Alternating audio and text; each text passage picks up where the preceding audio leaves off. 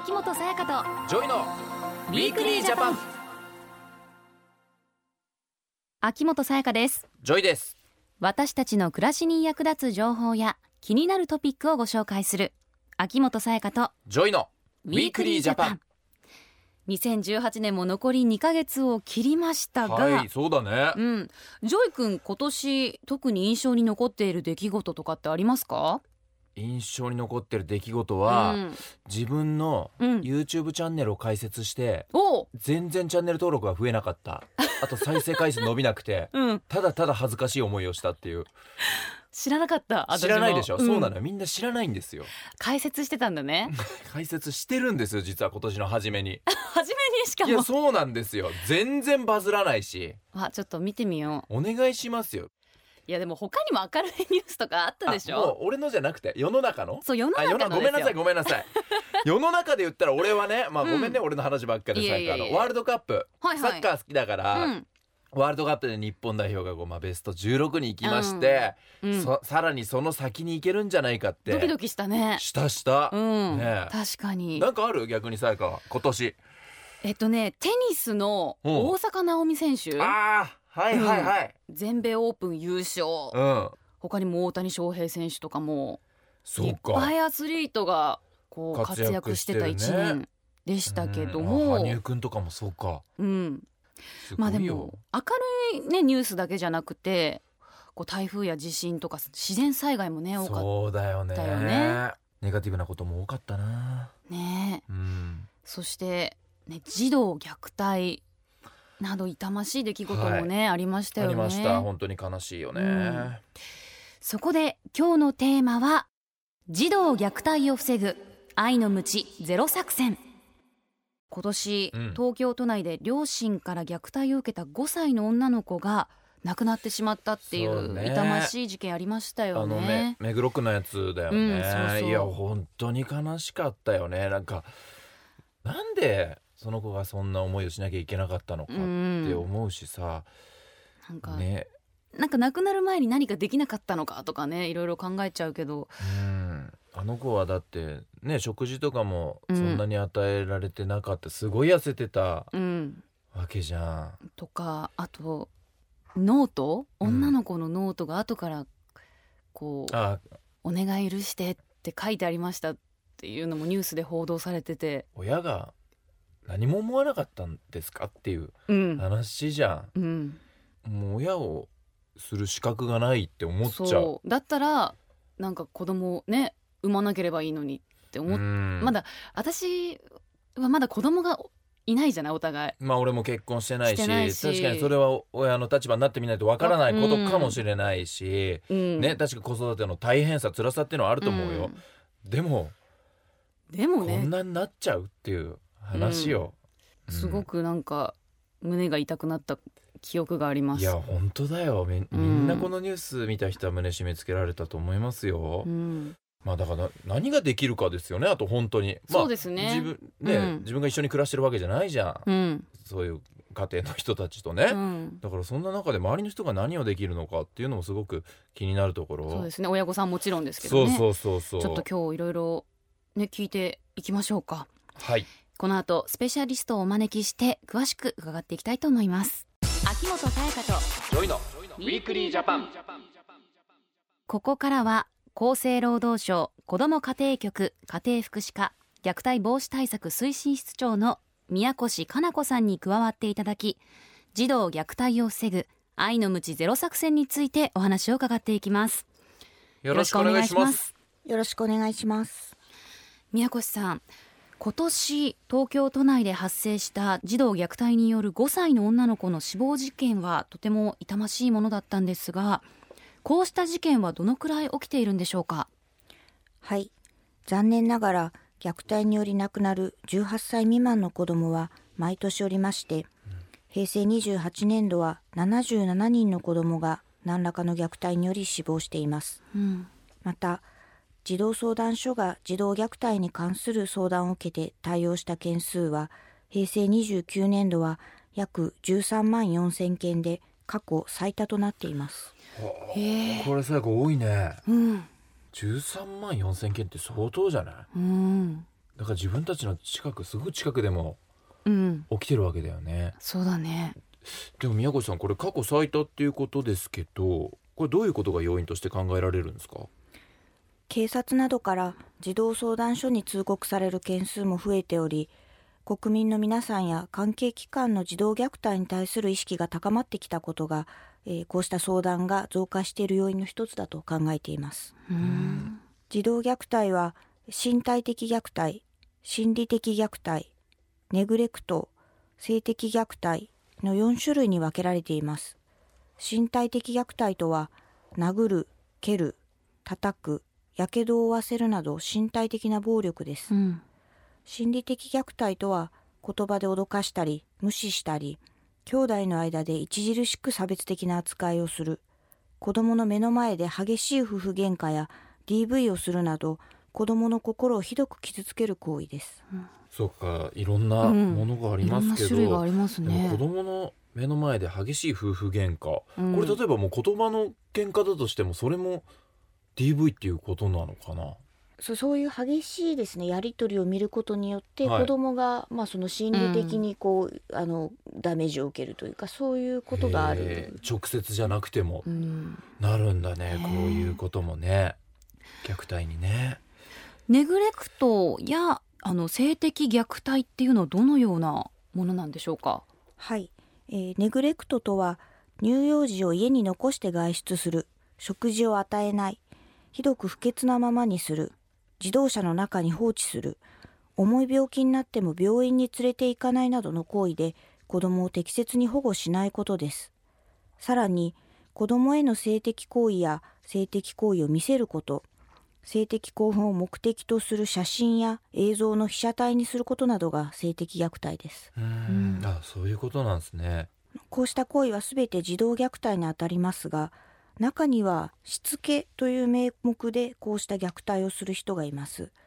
自分では愛の無知のつもりでも、それがいつの間にかエスカレートして虐待につながってしまうことがあるんです。うんこのため、厚生労働省では虐待にエスカレートしかねない愛の無知は捨てましょうということで、児童虐待防止のキャンペーン、愛の無知ゼロ作戦を展開しています。うんまあしつけのためにやったとかそういう話は聞くしまあ大体みんなこう答えるんでしょうね、これはしつけだとか教育だ、うん。愛の無知だってなんか愛じゃないじゃんってすごい思っちゃう。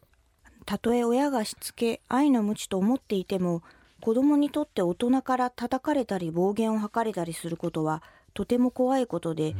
ちょっと叩かれただけ怒鳴られただけでも心に大きなダメージを受けることがあります。そうね、うん。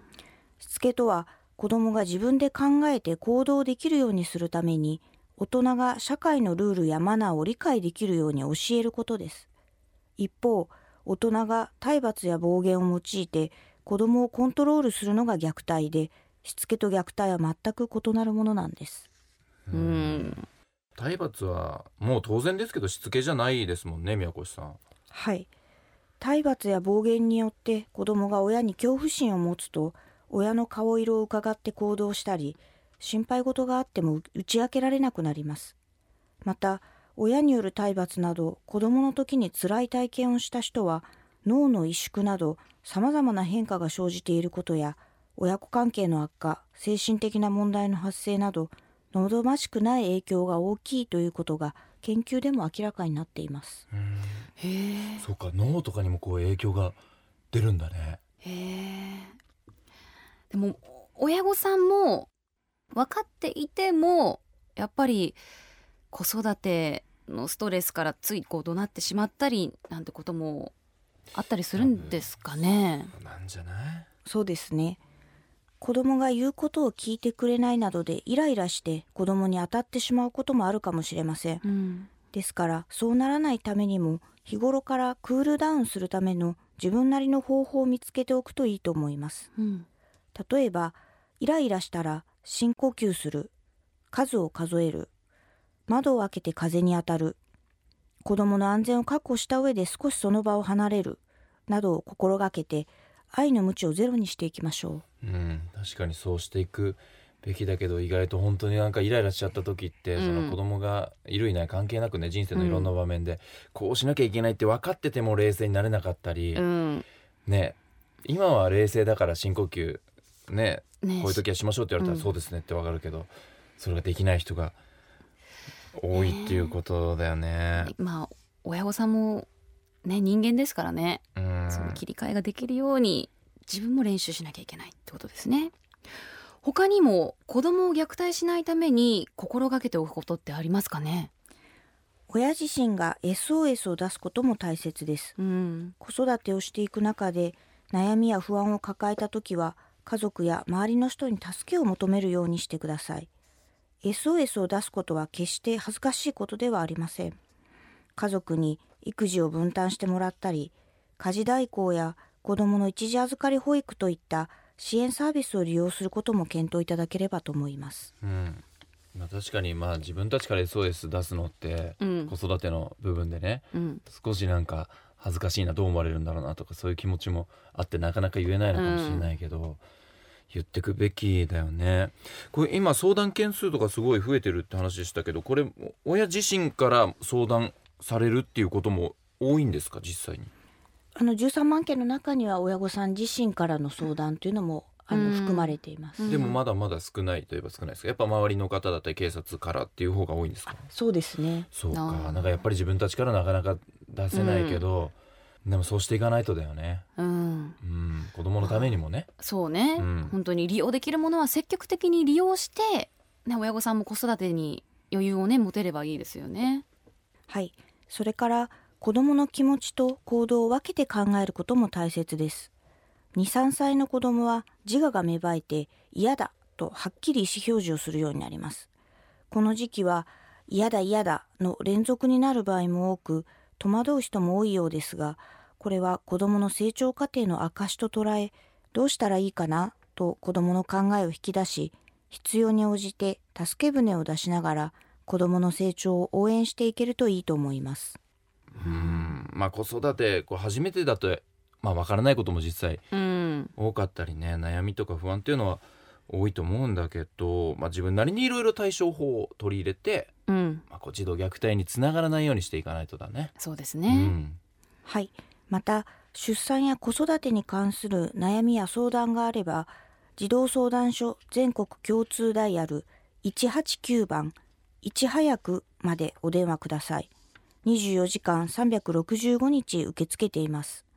お住まいの市区町村においても子育ての相談などに対応していますのでお気軽にお問い合わせくださいこういうのもぜひ、ね、利用してほしいですね。そうだね。うん、虐待を防ぐために私たちにできることってありますかね？児童虐待は社会全体で解決しなければならない問題です。例えば近所でいつも子供の泣き叫ぶ声や保護者の怒鳴り声がする。不自然な傷や打撲の跡がある。衣類や体がいつも汚れている。夜遅くまで一人で家の外にいるなどこうした子供を見かけてもしかして児童虐待かもと思ったら189番へお電話ください。連絡は匿名で行うことも可能ですし連絡者や連絡内容に関する秘密は守られます。おせっかいかもとは思わずためらわずにご相談ください。うんでここに相談することによって、まあ、電話で相談に乗ってもらえたり、場合によってはこういうもうあ保護してもあってとかっていうこともあったりするわけですよね。そうですね。あの、ね、私たちもこの周りのお子さんに気づいたらはい、こういうところでこう力になれるかもしれないですね。そうだね、うん。人事じゃなくてね、はい。自分で思ったらねう、ん。動くということは大事だね。うん、では最後にメッセージをお願いします。子育てにおいてしつけと称して叩いたり怒鳴ったりすることは子供の成長の助けになりませんし悪影響を及ぼしてしまう可能性があります出産や子育てに悩んでいる方不安がある方は一人で抱え込まず家族や周囲の方へ相談したり助けを求めてくださいゲストは厚生労働省の宮越かな子さんでした。ありがとうございました。ありがとうございました Weekly Japan。裁判員の候補者として名簿に登録された方のもとにまもなく裁判所からお知らせが届きます。このお知らせは来年2月からの1年間実際に裁判員に選ばれる可能性があることを前もってお伝えするもので全国およそ23万人の方へお送りします。裁判員は皆様の負担に配慮しつつくじで選ばれ昨年はおよそ5500人の方が裁判に参加されました。実際に裁判員を経験された方へのアンケートによれば96%もの方が良い経験と感じたと回答されています。引き続き皆様の積極的な参加とご協力をお願いいたします。政府からのお知らせでした。 Weekly Japan。東京 FM をキーステーションに全国38局ネットでお送りしてきました。秋元才加と JOY の Weekly Japan。今週は児童虐待を防ぐ愛の鞭ゼロ作戦についてお話をしてきました。はい。虐待って言っても本当にいろんな種類があったね。そうだね。これもそうなんだ。例えばじゃあうん。親の口喧嘩。ね。見せるだけでももしかしたら子供は精神的に何かストレスを感じてしまう、うん。それも虐待になっているっていう,、ことだったりするからね、うん。まあでも本当に、うん、子育てって大変じゃないですか絶対、うん。俺もさやかもまだ自分が親じゃないからわからないけど、うん。ね僕らがわからない苦労とかぐらいのそう苦労ストレスってすごくあると思うんだけど、でも絶対ねうん。子供虐待するなんて良くないことだし、ね理由には絶対なってはならないっていうことで。うん親御さんもだから本当に辛いっていう時は SOS を出す勇気そうね。早く出すっていうのも大事だよね、もう限界来てからじゃなくて、うん。早めに出していくっていうこともそうだしうん。あとはもう宮越さんもおっしゃってたけどやっぱクールダウンする自分なりの方法っていうのを見つける、うん。まあ、深呼吸もそうですよ、ね。うん。で窓を開けて風に当たるとかも言ってたけど、本当にそういうのでスッと気持ちが収まるかもしれないし、うんまた、ね、ご両親だけでさなんかもう抱え込まないで、うん。家族であったり周りの方であったりまたさらに地域のね方々でみんな子育てをねそうそう。こう支えていってあげられたらいい社会になるんじゃないかなっては思いますけどね。あともう。相談することが恥ずかしいことだとかうん。ね思わずにだね本当に辛いなと思ったら相談していくっていうのは大事なことだし、はい。周りの人も気づいたことがあったらもしかしたうん。らじゃあね、う、うんん、相談窓口に連絡した方がいいかもしれないしっていう、そうですね。うん、みんなで子供を守っていきましょうとはい。いうことで、ね、児童相談所でも専門家の方がお話を伺うということなので、うん。ぜひこちらも利用してみてください。はい。また11月は児童虐待防止推進月間ということでそうか。はい、もし皆さんの周りにこれは児童虐待かもと思うようなことがあればこの機会に周りの方に相談したりまた児童相談所へ連絡してください。